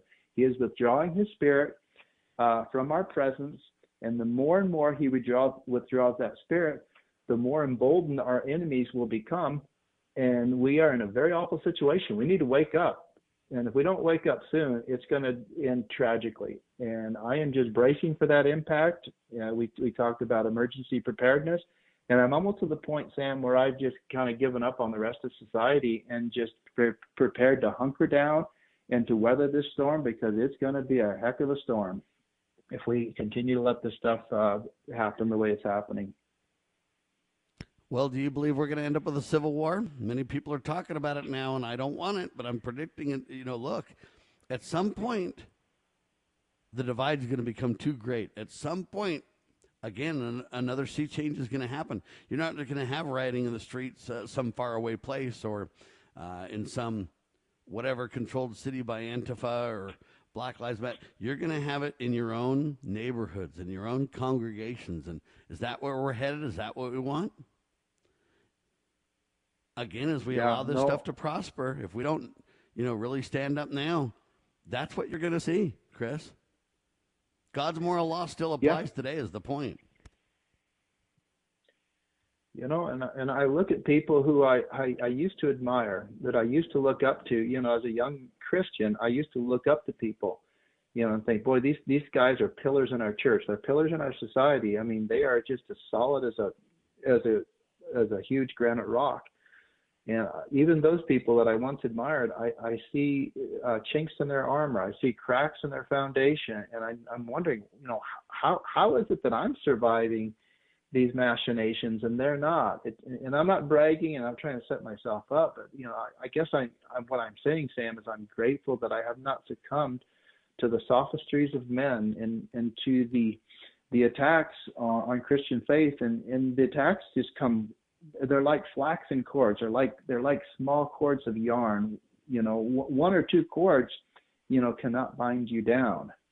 But you know, you you, you get 10, 20, 30, 40 of those cords uh, bound together, and pretty soon you've got a rope attached to you, binding you down to sin and compromise to where you cannot free yourself without divine intervention. And you know, the no no sin. There's only two part unpardonable sins on this earth, as you know, Sam. And, and one is murder, and the other is denying God's Holy Spirit. But all the other sins uh, are repentable and forgivable. And so All right, hang I'm tight, ladies and gentlemen. I got an email.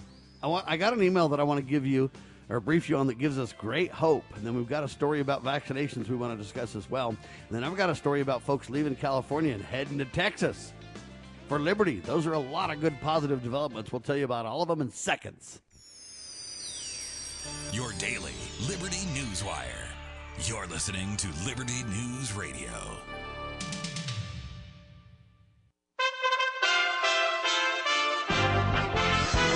USA Radio News. I'm Tony Maruso reporting. Hurricane Ian now making landfall in South Carolina. Like Florida, authorities in South Carolina are urging those in Ian's path to obey directives and evacuate if necessary. FEMA's Ann Bink Friday afternoon warning residents in other states should prepare for the worst. All the hazards that we've seen in Florida can impact those further up the coast. Many people whose loved ones stayed behind in the pathway of Hurricane Ian are crowdsourcing rescue efforts as they grapple with the helplessness of waiting and not knowing. In TikTok videos and Facebook posts, families are sharing their desperate pleas and strangers are answering their calls, even as local officials urge people to use official channels for help. Hannah Fultz had assumed her grandparents, Janet and Larry, evacuated from their mobile home in Naples. But when the 35 year old in Indiana heard from her mother, she learned they had not only stayed, but that the water flooded their home and was almost chest deep with the fridge floating. Her 75 year old grandmother didn't know how to swim. We were all in like pure panic mode, sitting in Indiana crying, feeling helpless, Fultz said. She turned to a Facebook group of more than 400,000 people. Hashtag Hurricane Strong. There are rollbacks on the student loan program. The Biden administration is scaling back eligibility for its student loan forgiveness plan. This comes the same day as six Republican-led states sue President Joe Biden in an effort to block his student loan forgiveness plan from taking effect. Borrowers whose federal student loans are guaranteed by the government but held by private lenders will now be excluded from receiving debt relief. Around 770,000 people will be affected by the change. For the USA Radio News Los Angeles Bureau, I'm Ellie Andrews. This is USA Radio News. Diabetes, high blood pressure, anxiety meds, everyone's on them. If you're a 50 year old male, maybe a bit porky, and you may even have type 2 diabetes, a million dollars of term insurance may only cost you about 200 bucks a month. Call Term Provider. Speak with Big Lou at 800 568 2790. Big Lou will find a term life policy for you even if you have type 2 diabetes, are overweight, or have high blood pressure. Term Provider has helped thousands of people like you who think they can't afford term life insurance insurance. To buy a million dollars of affordable term life for you, all you need to do is call Big Lou at 800 568 2790. Lou will make sure the scales are tipped in your favor. Call 800 568 2790. Big Lou will answer your call and work to fit you into a term life policy that you can afford. Remember, Big Lou's like you. He's on meds too. Call 800 568 2790. 800 568 2790.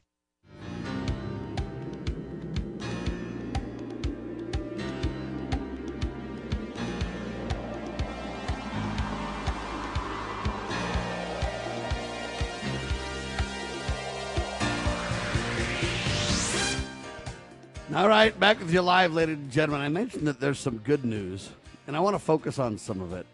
I'll give you an example. God's moral law still applies today. Let's not forget that. God is in his heavens. He knows us, he loves us, and if we turn to him, he will bless us. And it's not going to take everybody in the nation to turn to him. God oftentimes protects the very few. Uh, you remember in the Bible, it was literally like, hey, if we can find this many people, uh, will we be okay? You know, no. Well, yeah, sure. Well, there's not that many people. How about less? How about less? How about less? And the Lord protects those who turn to Him. So let's be very clear. You and your family uh, can turn to God Almighty and receive great protection, great love, and great peace. Never forget that, folks. God's moral law still applies today. And that's a headline from an email that I got for the American Family Association, a great group doing great work. And one of the uh, headlines in this email that I got, I really found fascinating. Here's what they say God's blueprint for life, liberty, and property. A Bible study on the Ten Commandments. And I kind of thought, you know what? That's really good. I agree with all that. And that's a lot of hope. And there's a lot of good people doing a lot of good work. And I think it's important that we pay attention to that. Another good news piece that I got was this farmers are warning us. Why is no one listening? And it's a story from theblaze.com that highlights American farmers are warning us that, look, we're not going to have food. We're going to have shortages if we're not very careful. So that sounds very negative. But the good news is you can prepare. The good news is you can put back a little bit of food, a little bit of, you don't have to panic, but you can work on it. And as you put together stores of food and, and some preparedness and provident living advice and guidance that you hear on the radio and, and get encouraged and work with your neighbors and you know what? A lot of good things can happen. And the more prepared you are, the more you keep the commandments of God, the more you live by faith, not fear. Understand that you can have peace in your heart. You can have comfort in your soul. Now, there was a great interview uh, that was done that we need to talk about about vaccinations. And this is good news, too, uh, in my opinion, because a doctor stands up. Yes, he loses his license which again, we've mentioned to you that people who follow God get persecuted and prosecuted and have trouble. But you know what? More and more people are standing up saying, look, the battle is worth it. It's necessary. Uh, and so this uh, interview really highlights some people standing up and doing some good work to get the truth out. Chris? Yeah, the doctor's name is Dr. Paul Thomas. He is an integrative pediatrician in the uh, state of Oregon, city Portland, which is a hostile environment. based on what I've seen in the news, um, as far as Antifa and Black Lives Matter is concerned. But but he does practice there, and he's in a unique situation, Sam, because he's got about 10,000 patients, if you can imagine that. That's a lot of uh, pediatric patients. They're all children, and as you know, the CDC recommends their schedule of vaccinations. Well, at some point, at one point in his career, he decided that um, after seeing his fourth patient child patient regress into autism. Now, I'm not sure exactly what that looks like. I guess he's born normal, and then based on environmental toxins, which the vaccinations are, he, he saw the fourth of one of his patients literally regress into autism, and he thought there's got to be something to this. And he suspected that it was, in fact, the vaccines that he was administering to his patients. So he went to work and did a little research, and he wrote a couple of books. He wrote uh, the first book that he wrote was The War on Informed Consent because he started to uh, give informed consent concerning the potential side effects of vaccines to the uh, um, parents of his uh, pediatric patients. And then he wrote another book called The Vaccine Friendly Plan, where he he wasn't anti-vax. What he was, Sam, is he was pro informed consent and uh, pro-choice as far as uh, maybe not getting certain vaccines like the hepatitis B vaccine, which he considered completely and totally useless because most of the mothers of his patients don't have hepatitis B and could not um, give that to their children that were born to them.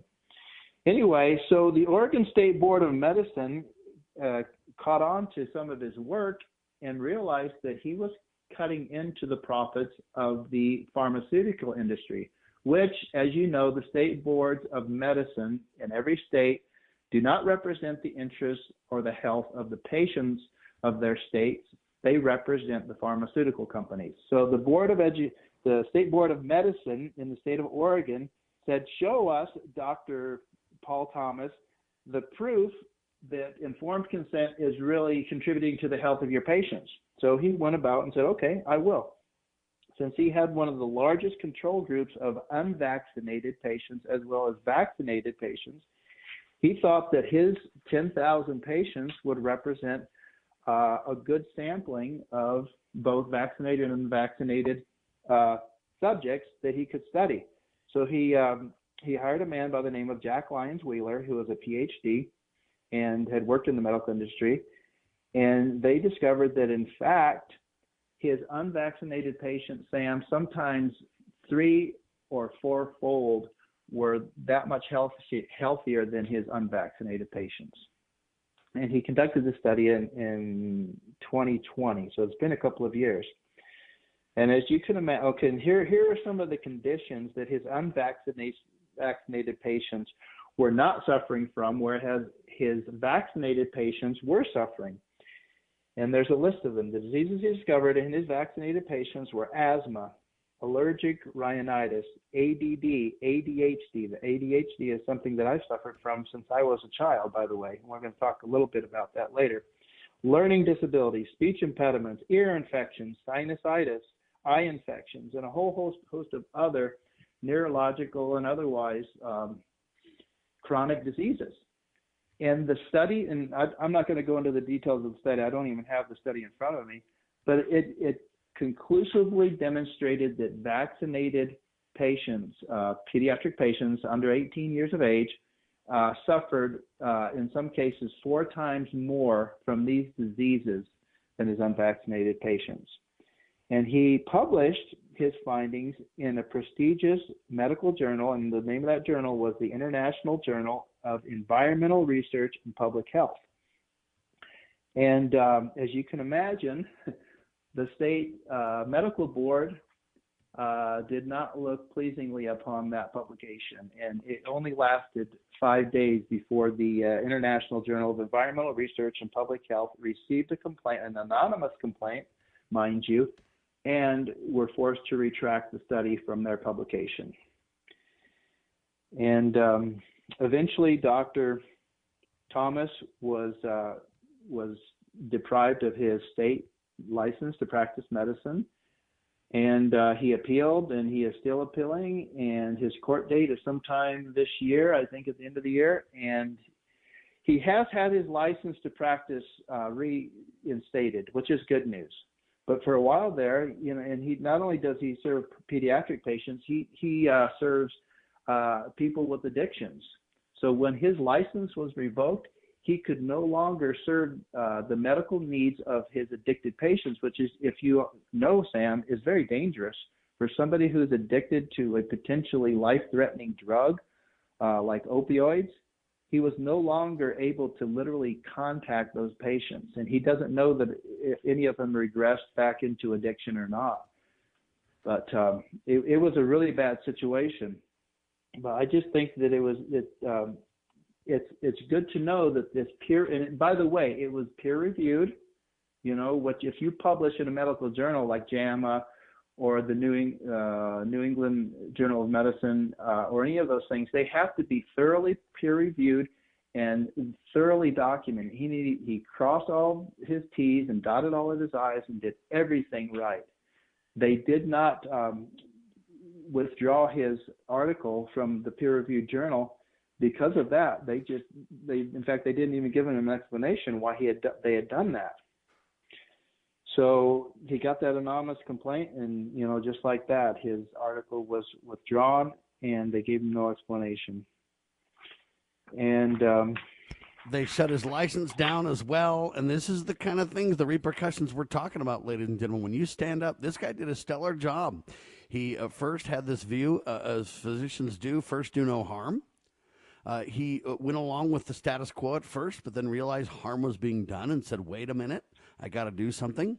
He took the time uh, to carry out due diligence, uh, to uh, research, to double down and concern. Um, I'm sorry, confirm and verify uh, that research, uh, and then he took the next actions, and he did what a physician should do. But you know what?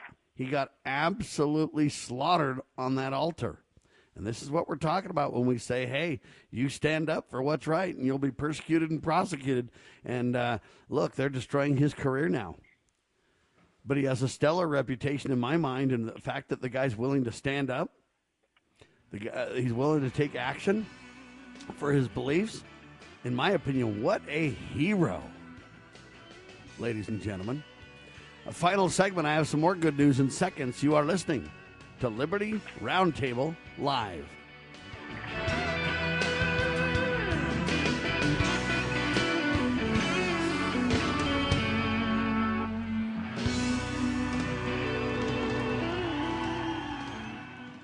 You know where the solution can be found, Mr. President? In churches, in wedding chapels, in maternity wards across the country and around the world. More babies will mean forward looking adults, the sort we need to tackle long term, large scale problems. American babies, in particular, are likely going to be wealthier, better educated, and more conservation minded than children raised in still industrializing countries. As economist Tyler Cowen recently wrote, quote, by having more children, you're making your nation more populous, thus boosting its capacity to solve climate change. The planet does not need for us to think globally and act locally so much as it needs us to think family and act personally. The solution to so many of our problems, at all times and in all places, is to fall in love, get married, and have some kids. Do you know what is great about America? Ask an Immigrant. Ask an Immigrant is a new podcast dedicated to helping Americans, especially our youth, value, appreciate, and be grateful for the freedoms we have here in America. Join host Lydia Wallace Nuttall as she interviews immigrants from around the world to discover their inspiring personal stories about why they came to America. To learn more about why America is the most prosperous, greatest country in the world, download the Loving Liberty app or go to lovingliberty.net. Small Business Tech Guys is a team of experts ready to assist you with any service relating to growing your business. Our team specializes in information and technology, social media, general consulting, and HR. We thrive on assisting startup entrepreneurs with growing their businesses. If it's small business, it's our cup of tea. To schedule your free discovery call today, consider sbtechguys.com. We keep an eye on tech so you don't have to. sbtechguys.com.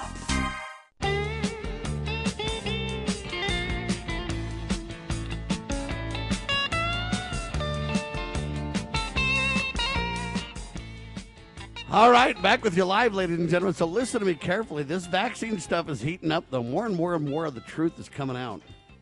And our prayers are with Dr. Paul Thomas because he published his peer reviewed studies and they got yanked.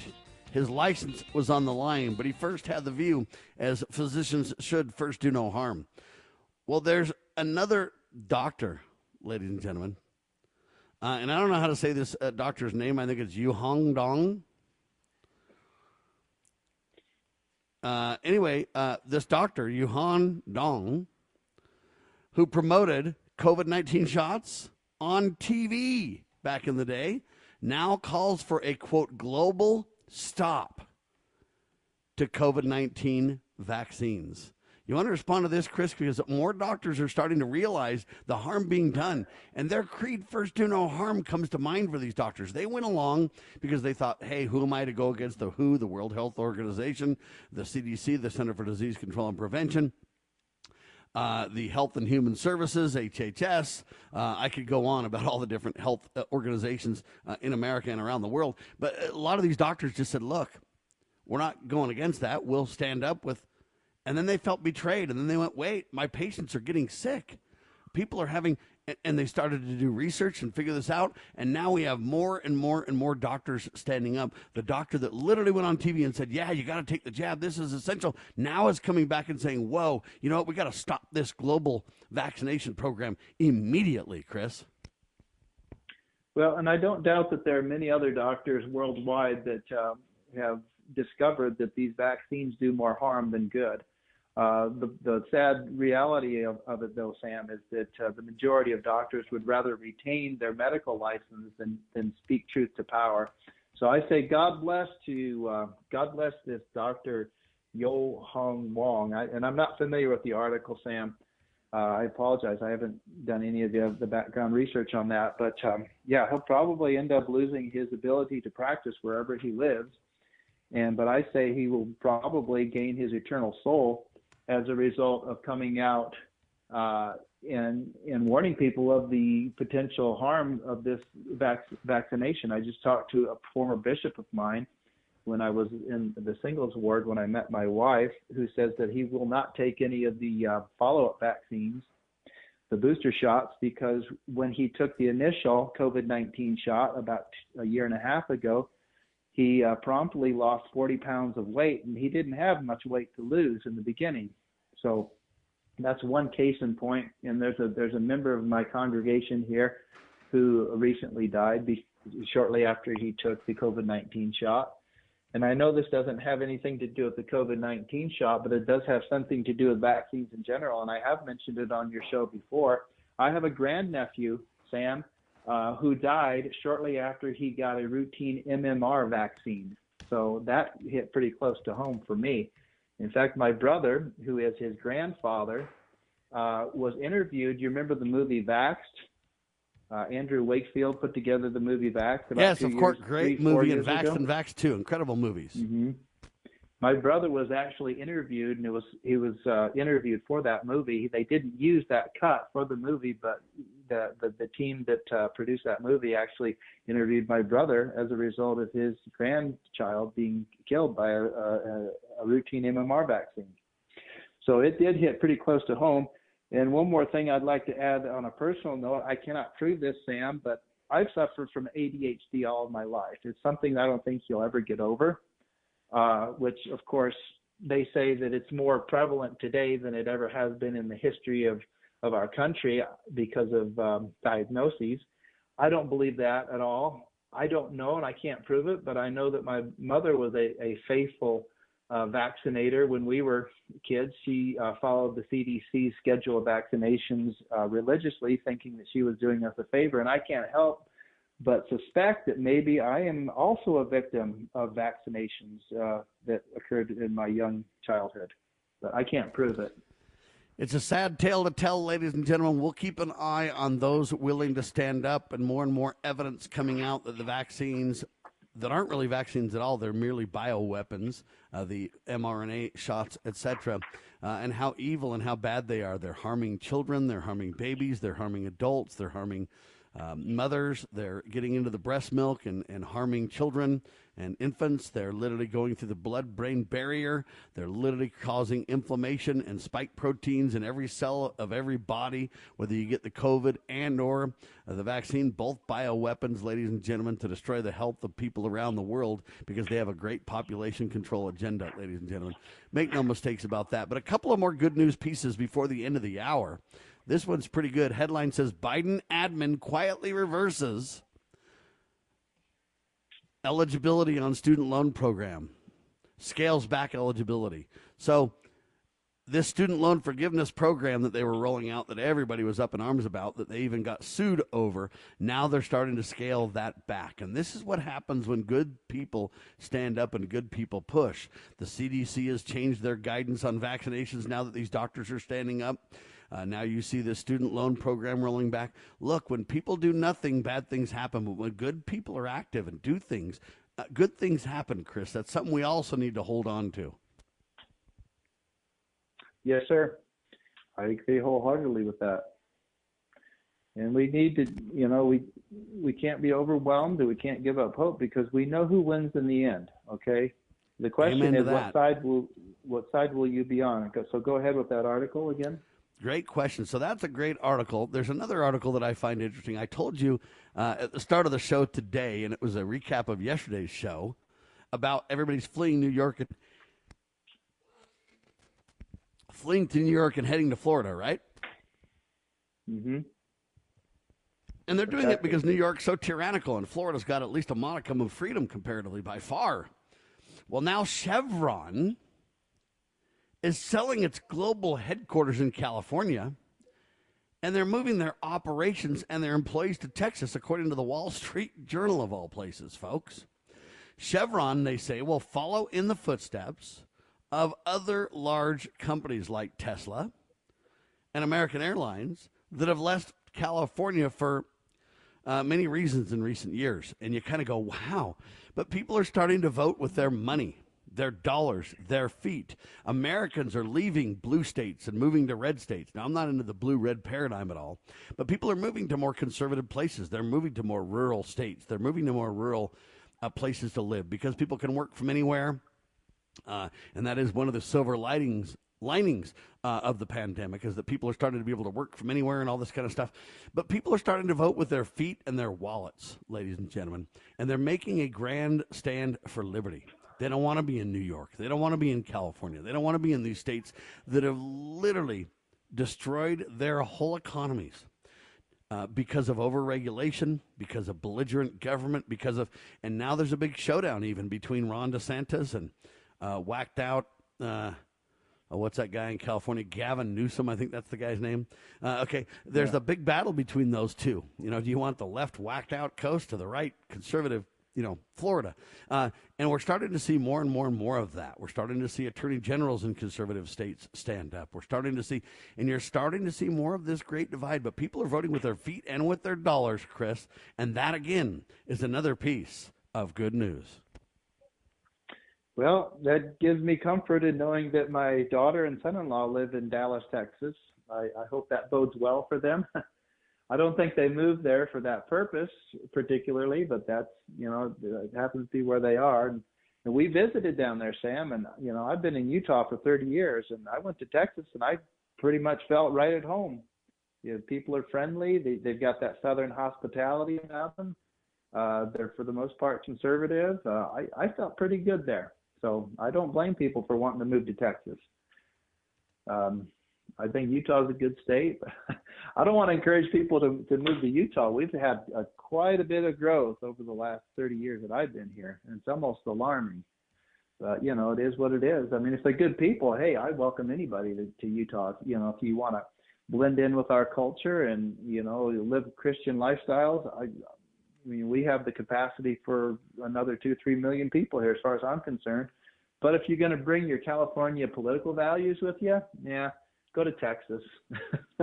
just don't go to Dallas where my I know. I well, if you want that, to bring the liberal values, uh, just stay where you had them, and and you know what, live with what you've done with those values. If you're in California or New York, and you believe in you know rent subsidies and rent price rate controls and uh, government just in charge of everything, and government promoting and focusing on and regulating, and you know, for example, hey, if you want to just drive around in your electric car, stay in California, man.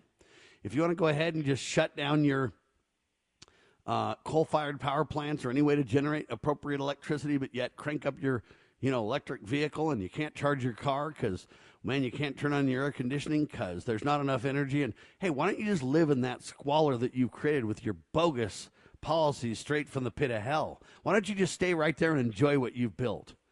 Or come to your senses and realize that constitutional principles matter. Morality and religion matters. America is built on these principles that, that you know what, breed prosperity and stability and safety and prosperity when you work together. Okay, why don't you just either stay there and embrace your policies and just continue to destroy yourself and or change. You don't need to move everywhere to fix everything. I mean, I appreciate that people are doing that, and I don't blame them, especially the ones that are conservative. That you know, hey, I used to live in California. But at some point, you've got to vote with your feet for liberty. At some point, you've got to reward those people and states and places that are backing principles that are that are sound and stable and promote prosperity. At some point, you've got to. But if you're not going to embrace those values, don't come, don't go, whatever you want to say. Don't do it. Just stay there. If you love Chicago and you love to take away everybody's guns, then just, you know what? Take away everybody's guns, stay in Chicago, and let everybody just murder each other. Have a great time with that. But those of us who want to keep and bear arms, those of us who want to protect ourselves, it reminds me of this guy in Alabama, 11 year old kid, literally was kicking back in his house and some thug intruder came. And the 11 year old kid shot the intruder home invader. And then the home invader started crying and melting down. And the 11 year old kid mocked this home invader. Why are you coming in my house and then you get shot and now you're just crying like a little baby? That's what the 11 year old said. Now, I'm not really for shooting, wow. but I am for self defense. And I am for understanding that, look, folks, you cannot have liberty with these liberal, whacked out, psycho- psychotic, communist, and socialist principles and forced ways upon us. If you want liberty, embrace it by backing the principles that make liberty possible. Okay? And if you want that, move to places where you can obtain that. Help us focus on that and promote that. But if you want those liberal policies, stay in New York and in California where you're going to have that. And you guys just enjoy the society you built. If you love this CHAZ city in Seattle where there's just mob rule, by all means, embrace it and have a good time. But for those of us who want to go to church instead of the bar, hey, move to places where we can have the majority that can make sure that that maintain, be, it maintains its truth and becomes the, the order of the day, so to speak. Please. There you have it, Chris. Final words yours, sir. Amen, brother. You're preaching to the choir. So without God, we cannot win, Sam. With God, we cannot lose. The battle for freedom is the Lord's, but we need to be engaged in the fight. Lieutenant Carlson and liberty loving patriots everywhere, continuing our duty, sir. And for Chris Carlson, Sam Bushman, and the Liberty Roundtable crew, we declare this nation shall endure. LibertyRoundtable.com, lovingliberty.net. Tell a friend, share with your neighbor, share the love, would you please?